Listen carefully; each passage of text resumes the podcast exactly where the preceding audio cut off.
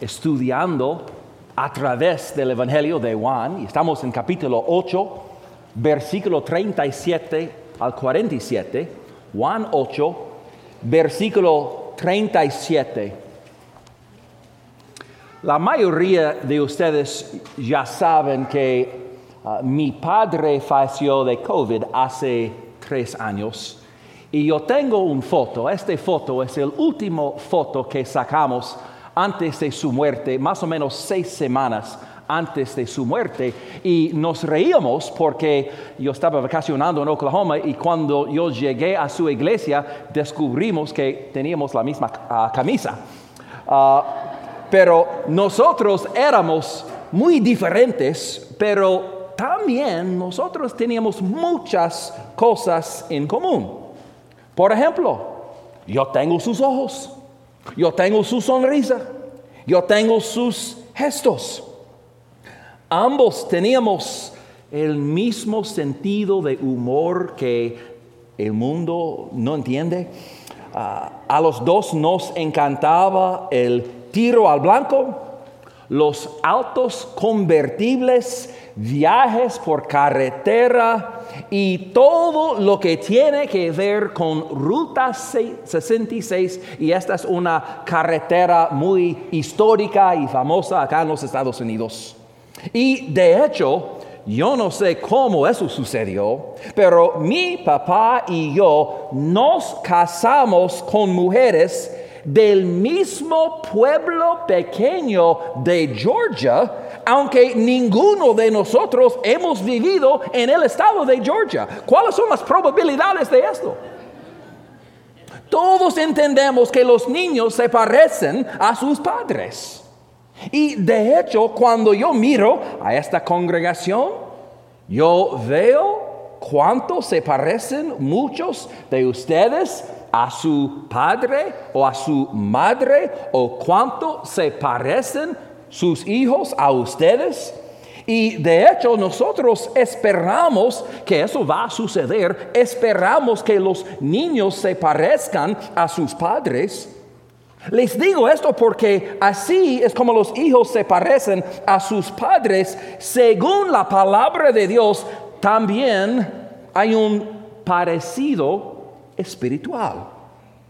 Cada hijo de Dios se parecerá a Dios en su conducta, en su habla, en su forma de vida. De la misma manera, en cierto modo, cada persona perdida también se parece a Satanás. Y en nuestro pasaje de esta mañana, Jesús está debatiendo con los fariseos, y este capítulo es bien grande, es un debate bien grande entre Jesús y los fariseos. Y en este punto del debate, la pregunta es: ¿quién es tu padre? ¿Quién es tu padre? Los fariseos dijeron: Abraham es nuestro padre. Y entonces ellos dijeron: Dios es nuestro Padre. Y Jesús respondió y dijo: no, el diablo es tu padre. Y él procede a mostrarles cuánto se parecen a su padre, el diablo. Ahora, una de las preguntas que yo escucho mucho de muchas personas es: ¿cómo yo puedo saber si alguien es verdaderamente un hijo de Dios? Y también, ¿cómo puedo saber si yo soy un hijo de Dios? En esta escritura, Jesús menciona algunas de las características que identifican a alguien que es verdaderamente un hijo de Dios. Esta mañana vamos a avanzar y retroceder un poco en el pasaje, pues vamos a leer todo al principio, empezando en versículo 37. Sé que sois descendientes de Abraham, pero procuráis matarme, porque mi palabra no haya cabida en vosotros. Yo hablo lo que he visto cerca del Padre, y vosotros hacéis lo que habéis oído cerca de vuestro padre. Respondieron y le dijeron: nuestro padre es Abraham. Jesús les dijo, si fueseis hijos de Abraham, las obras de Abraham haríais.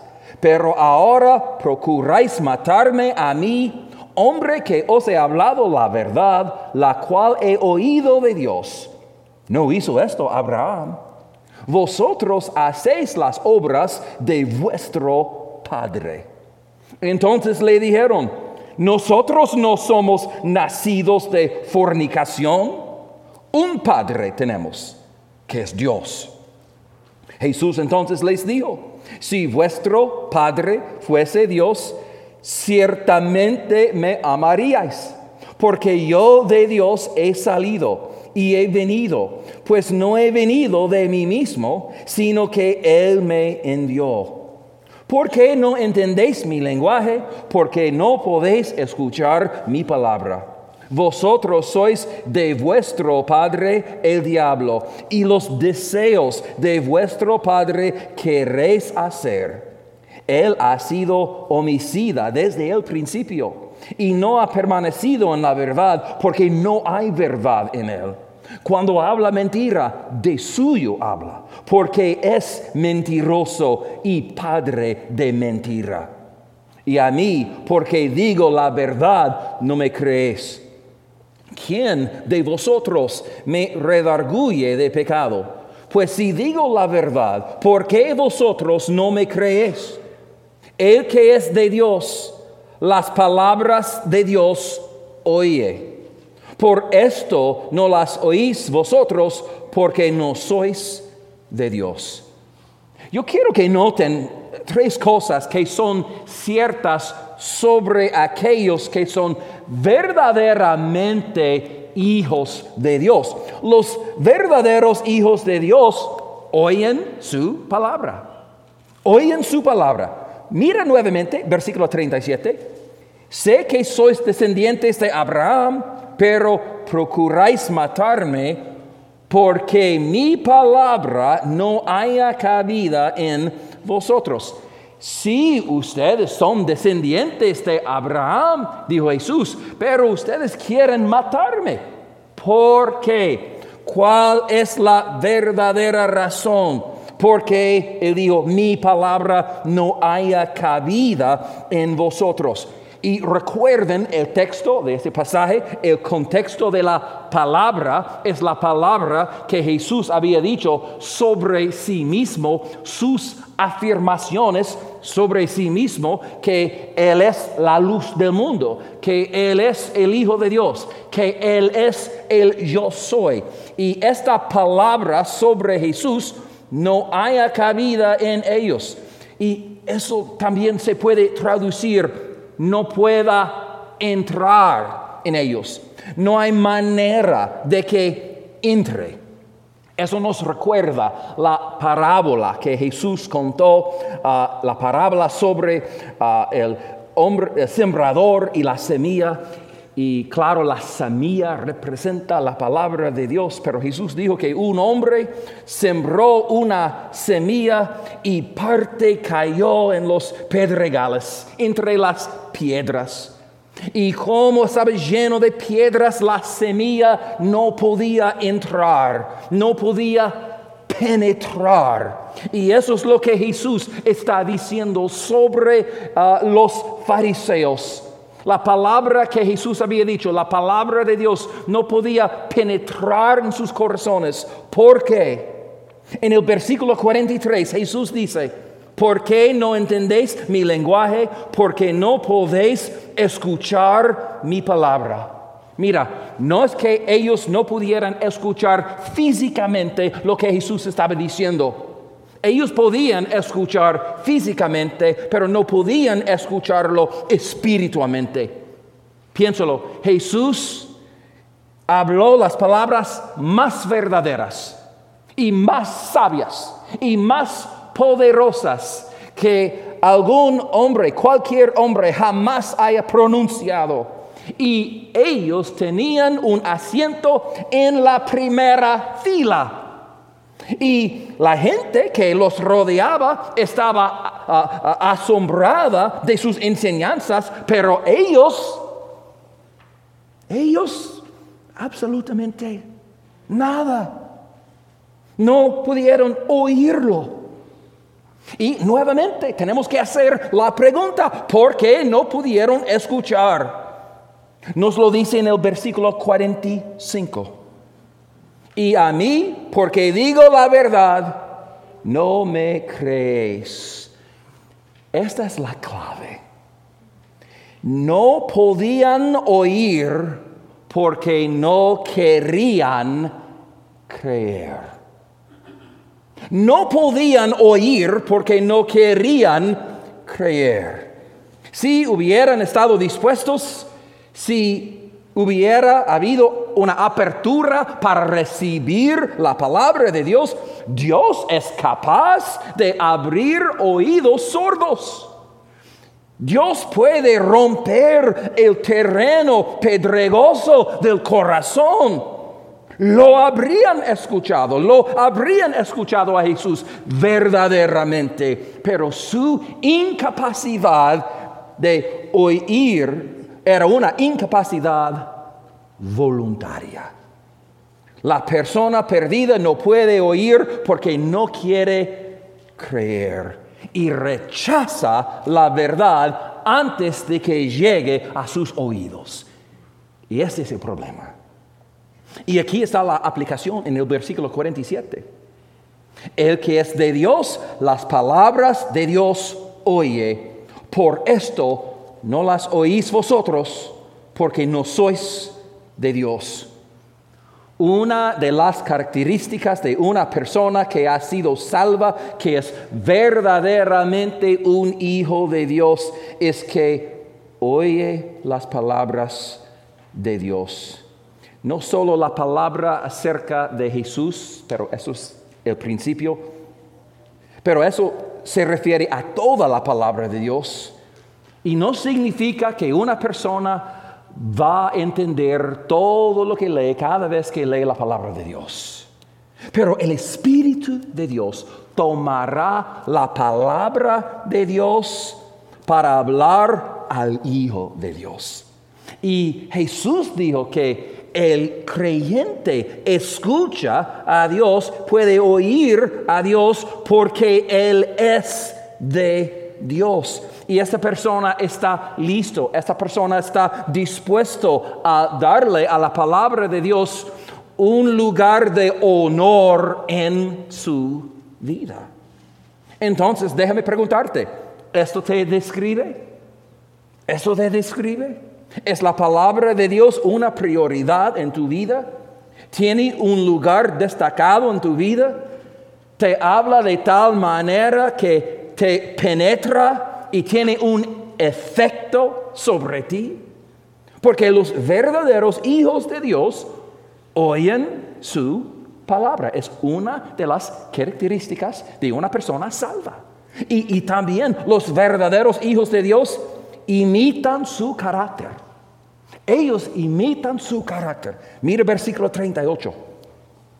Yo hablo lo que he visto cerca del Padre, y vosotros hacéis lo que habéis oído cerca de vuestro Padre. Así como un niño, una niña imitan a su padre físico. Jesús les dice que ellos estaban haciendo lo que estaban haciendo porque estaban imitando a su Padre espiritual. Versículo 39, respondieron y le dijeron, nuestro Padre es Abraham. Jesús les dijo, si fueseis hijos de Abraham, las obras de Abraham haríais. Pero ahora procuráis matarme a mí, hombre que os he hablado la verdad, la cual he oído de Dios. No hizo esto Abraham. Los fariseos dijeron, somos hijos de Abraham. Abraham es nuestro padre.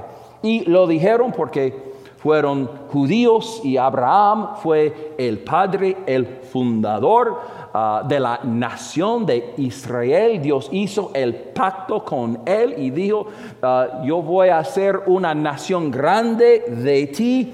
Y algunos de estos judíos y los fariseos, ellos tenían una creencia equivocada y peligrosa, ellos pensaban que Abraham era un hombre tan bueno y tan justo que él había acumulado tanto mérito que era suficiente para salvarlo no solo a él, sino a todos sus descendientes después de él. Pues ellos pensaban que, si yo soy un judío, yo soy automáticamente salvo, porque yo tengo un poquito de la sangre de Abraham en mis venas. Ahora, la Biblia no dice eso. La Biblia dice que Abraham creyó a Dios y fue contado por justicia. En otras palabras, Abraham tuvo que ser salvo por fe, así como nosotros tenemos que ser salvos por fe. Pero estos fariseos creían que tener a Abraham como antepasado lo salvaba. Ahora, escúcheme con atención. Tener un padre piadoso o tener una madre piadosa es una bendición. Dad gracias a Dios por esta bendición. Pero no te salvará. No te salvará. Una persona puede venir de un hogar piadoso y estar completamente perdida. Entonces Jesús respondió: si fueses hijos de Abraham, las obras de Abraham haríais. Y noten que Jesús dijo que ellos eran descendientes de Abraham, pero no eran hijos de Abraham. ¿Cuál es la diferencia? Los hijos de Abraham se refiere a aquellos que son salvos de la misma manera que Abraham. Romanos 4:11 dice que Abraham es el padre, en este sentido, él es el padre de los que creen. Si ha sido salvo por el mismo Dios que salvó a Abraham, y tu vida debería demostrar el mismo tipo de obras que hizo Abraham. Y Abraham no era perfecto. Abraham tuvo sus defectos. Él tuvo hábito malo de mentir de vez en cuando. Y varias veces estaba en problemas por eso.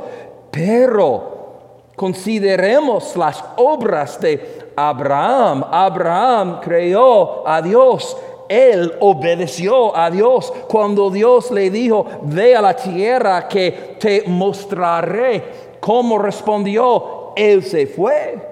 Él cedió a su sobrino Lot. Cuando hubo una disputa sobre la tierra, él estaba dispuesto a ser agraviado por el bien de la paz. Abraham incluso oró por los habitantes de la ciudad malvada Sodoma. Estas fueron las obras de Abraham. ¿Qué pasa con las obras de los fariseos? Ellos estaban planificando el asesinato de Jesús, un hombre que nunca les hizo daño. Todo lo que Jesús hizo fue decir la verdad y bendecir a las personas y sanar a los enfermos y echar demonios y alimentar a los hambrientos, y lo odiaron por ello. Entonces Jesús dice: ¿cómo pueden ser hijos de Abraham si ustedes no parecen a Abraham en nada? Ellos no estaban haciendo las obras de Abraham. Él dijo en el versículo 41: vosotros hacéis las obras de vuestro padre. Y él va a decirles en un momento quién es su padre. Entonces le dijeron: nosotros no somos nacidos de fornicación. Un padre tenemos que es Dios. Por cierto, ¿ustedes entienden lo que ellos están realmente diciendo en versículo 41? ¿Ustedes entienden que hay un insulto en sus palabras? Cuando ellos dijeron: nosotros no nacimos de fornicación. Es como si estuvieran diciendo, pero tú eres. En otras palabras, sí, Jesús, hemos escuchado los rumores y los comentarios sobre tu madre María.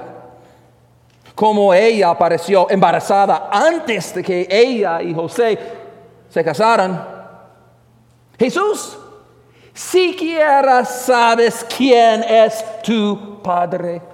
Es lo que están diciendo. Y en este momento ellos odian a Jesús tanto que simplemente están buscando insultos. Abraham ciertamente no es su padre. Dios ciertamente no es su padre. Y eso plantea la pregunta, ¿quién es su padre? Y aquí es donde Jesús deja caer el martillo sobre ellos en el versículo 44. Vosotros sois de vuestro padre el diablo, y los deseos de vuestro padre queréis hacer. Él ha sido homicida desde el principio y no ha permanecido en la verdad, porque no hay verdad en él. Cuando habla mentira, de suyo habla, porque es mentiroso y padre de mentira. Jesús no está tratando de hacerlos sentir mejor consigo mismos, ¿verdad? Les está diciendo la verdad y no importa lo ofensivo que sea. Y por cierto, yo tengo que mencionar algo aquí. No hay ninguna manera de que alguien pueda leer eso y concluir que la Biblia dice que Dios es el Padre de todos o que todos son hijos de Dios. No, Jesús dijo, vosotros sois de vuestro padre el diablo. Y esas palabras también describen a cada persona aparte de Cristo, aparte de gracia. Esta es la condición natural de cada persona que no conoce a Jesús. Y por favor, comprenda que eso no significa que alguien literalmente se incline ante el diablo y lo adore. Tampoco significa que ellos sean tan malvados como sea posible. Significa que su voluntad se parece a la voluntad del diablo. Sus deseos se parecen a los deseos del diablo.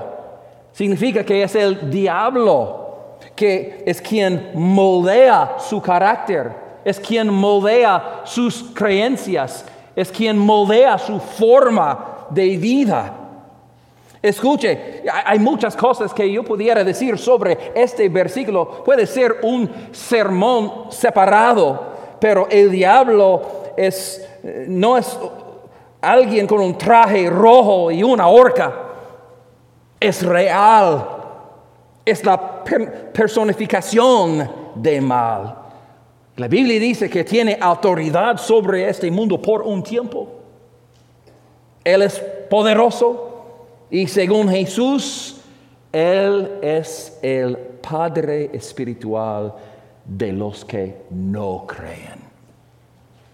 Así como la persona perdida imita el carácter de su padre, el diablo, una de las características que identifican a un verdadero hijo de Dios es que esta persona imita el carácter de Dios. Amén.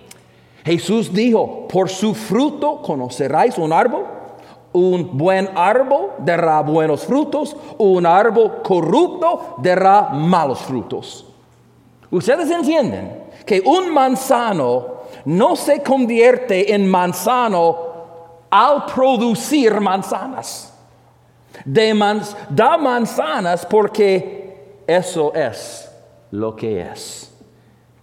Y el Hijo de Dios producirá frutos buenos porque eso es lo que es.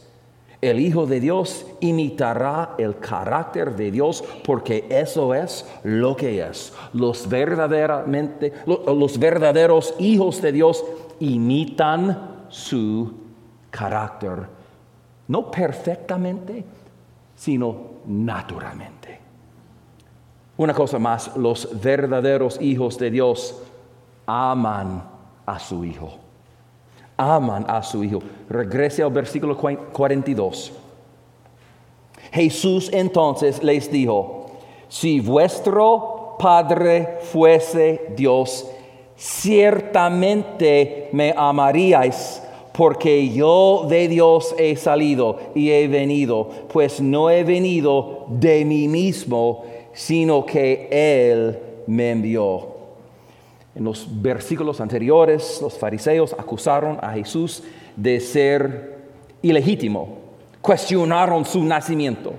Y noten que Jesús respondió diciendo que Él salió de Dios y vino de Dios, que Él fue enviado por Dios. Y esta es una referencia a su nacimiento virginal. Esta es una referencia al hecho de que Jesús existía por la eternidad, incluso antes de ser concebido. Pero fíjate en el comienzo de esa declaración: si vuestro Padre fuese Dios, ciertamente me amaríais. Esa es una declaración muy simple, muy sencilla. Si un hombre o una mujer tiene a Dios como Padre, esta persona amará a Jesús. Amará a Jesús. Jesús dijo ciertamente, sin excepciones. Eso significa que lo amamos como debemos amarlo. No. Eso significa que lo amamos tanto hoy como mañana. No. Pero si Jesús realmente es quien afirmó ser, si Jesús realmente es el Hijo de Dios y el yo soy, la forma en que una persona responde a Jesús es un reflejo de su posición con Dios. Si no creen en Jesús, es porque no creen en Dios. Si rechazan a Jesús, es porque rechazan a Dios. Si odian a Jesús, es porque odian a Dios. Y si aman a Jesús, es porque conocen y aman a Dios. Porque los verdaderos creyentes aman a Jesús. Esto es tan simple, pero a veces lo pasamos por alto. Y a veces se manifiesta en la manera y en la forma en que hablamos. Muchas veces cometemos este error. Veremos a alguien que tiene un hambre profunda de Dios. Y veremos a alguien con una pasión por la adoración y una voluntad de servir. ¿Y qué decimos? Diremos: esta persona realmente ama a Jesús. Y lo decimos como si amar a Jesús fuera una señal de madurez espiritual. Lo decimos como si una persona fuera salva y luego creciera y luego eventualmente amara a Jesús. Pues escúchame con atención. Amar a Jesús no es señal de madurez. Amar a Jesús es señal de conversión. En otras palabras, para el verdadero Hijo de Dios, aquí es donde comienza. Esto es automático. Y nosotros necesitamos dejar de hablar como si amar a Jesús fuera lo que hacen algunos de los cristianos super espirituales. No, no, no. Amar a Jesús no es lo que hacen los cristianos super espirituales. Amar a Jesús es lo que hacen los cristianos. Y una y otra vez en el Nuevo Testamento se describe a nosotros simplemente como aquellos que aman a Jesús. Por ejemplo, Romanos 8, 10 y 28 dice, y sabemos que a los que aman a Dios, todas las cosas les ayudan a bien. Primera Corintios 2, 9 dice, antes bien, como está escrito, cosas que ojo no vio, ni oído oyó, ni han subido en corazón de hombre, son las que Dios ha preparado. ¿Para quién? Para los que le aman. Efesios 6:24 dice, la gracia sea con todos los que aman a nuestro Señor Jesucristo, con amor inalterable. Amén. Primera de Pedro 1:7 dice, y versículo 8 dice, sea hallado en alabanza, gloria y honra cuando sea manifestado Jesucristo, versículo 8, a quien amáis sin haberle visto. Amén. Es algo que vemos una y otra vez. Esta es realmente la característica que define a alguien que es salvo. Y de hecho, yo me siento mucho mejor con alguien que tal vez no puede recordar el día exacto en que fue salvo, pero ama a Jesús, que con alguien que puede recitar su testimonio con elocuencia, pero no ama a Jesús. Muéstrame a alguien que no ama a Jesús, que no muestra ningún signo de amar a Jesús, no evidencia de amar a Jesús, y te mostraré a alguien que necesita ser salvo. Amar a Jesús significa que Él recibe el lugar más elevado en tu vida. Jesús dijo en Mateo 10:37, el que ama a padre o madre más que a mí, no es digno de mí. John Piper una vez hizo la pregunta, ¿qué quiero decir yo cuando yo digo estas palabras sencillas? Yo amo a Jesús.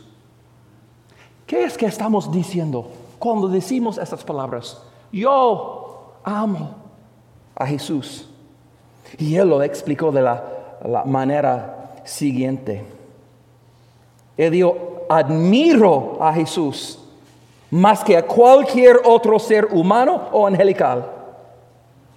Disfruto de sus maneras y sus palabras más de lo que yo disfruto de las maneras y palabras de cualquier otra persona.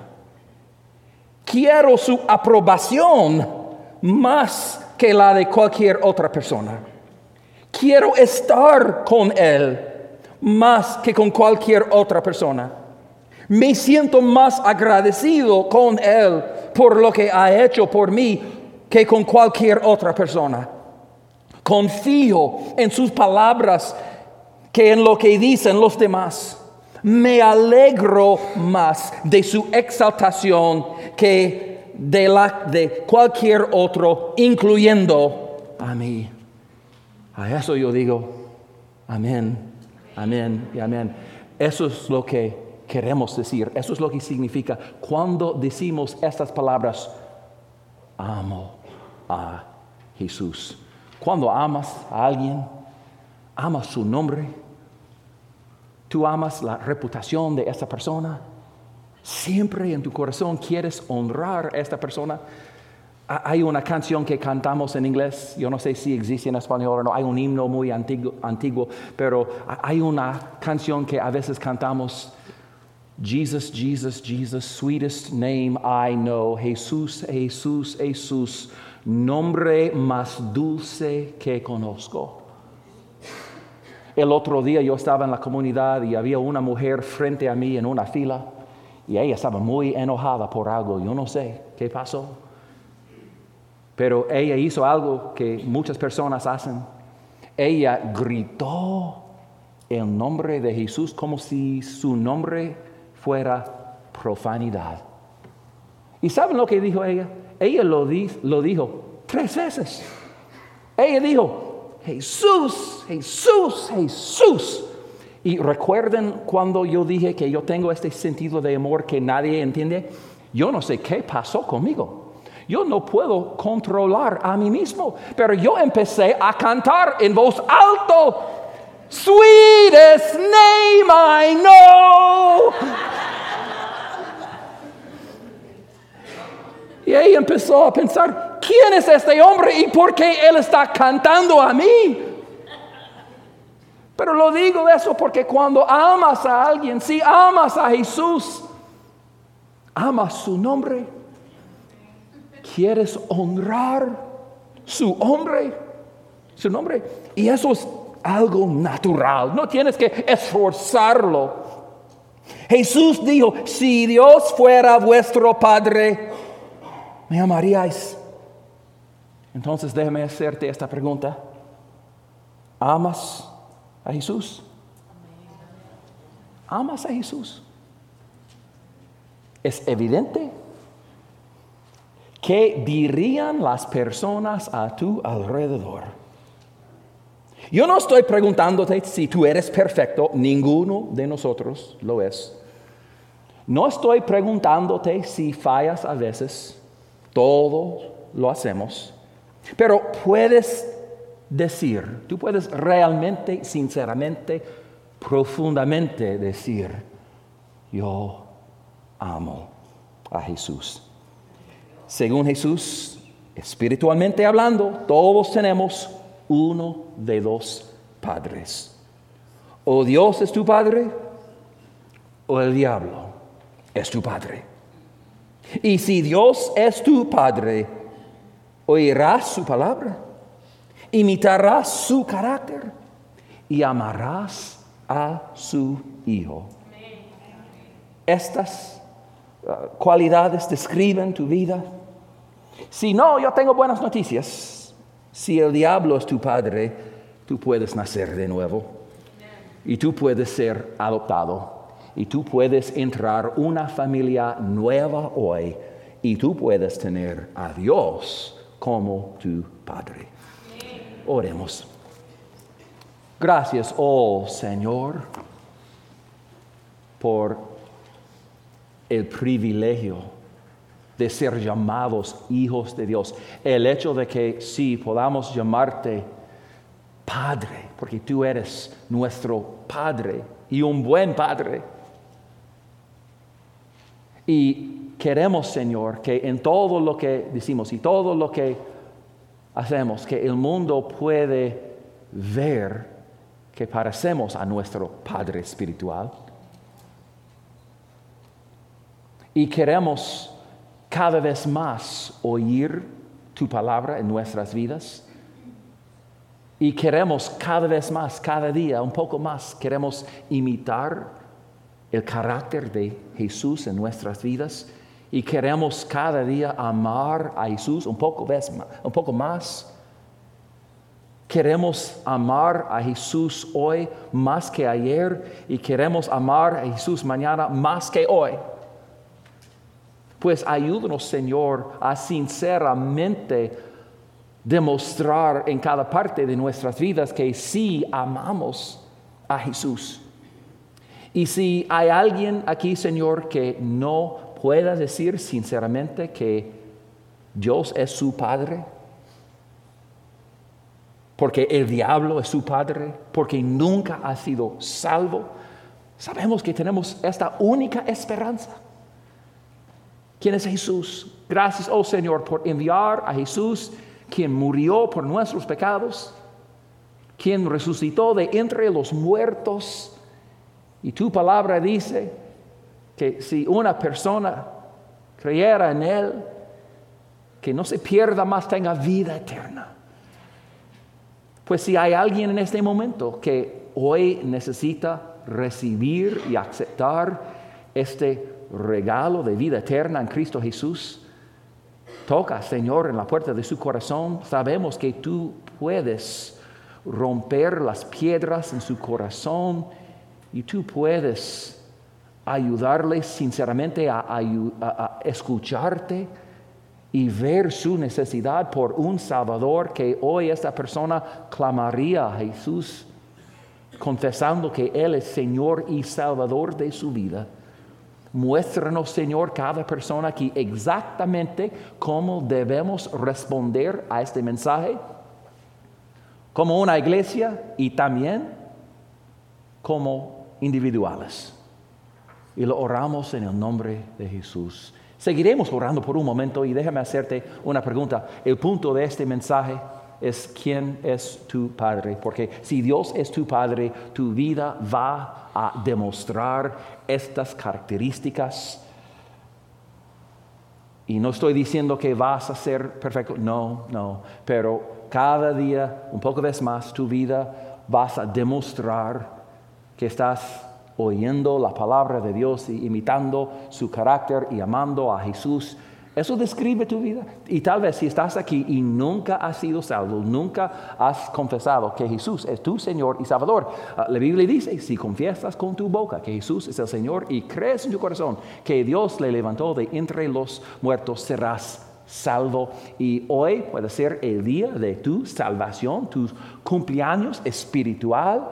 Si hoy entiendes que necesitas entregar tu vida a Cristo, queremos saber, aunque podemos orar por ti y celebrar contigo, pero si hoy necesitas tomar este paso de fe, levanta tu mano, aunque yo puedo ver y orar por ti. Hay alguien aquí que me diría honestamente, sí, pastor, yo estoy en este punto y yo entiendo que sobre Jesús, lo que Él dijo en Juan 8, el diablo es mi padre. Y lo admito, pero yo quiero que Dios sea mi padre y yo quiero entregar mi vida a Cristo hoy. ¿Alguien me diría eso?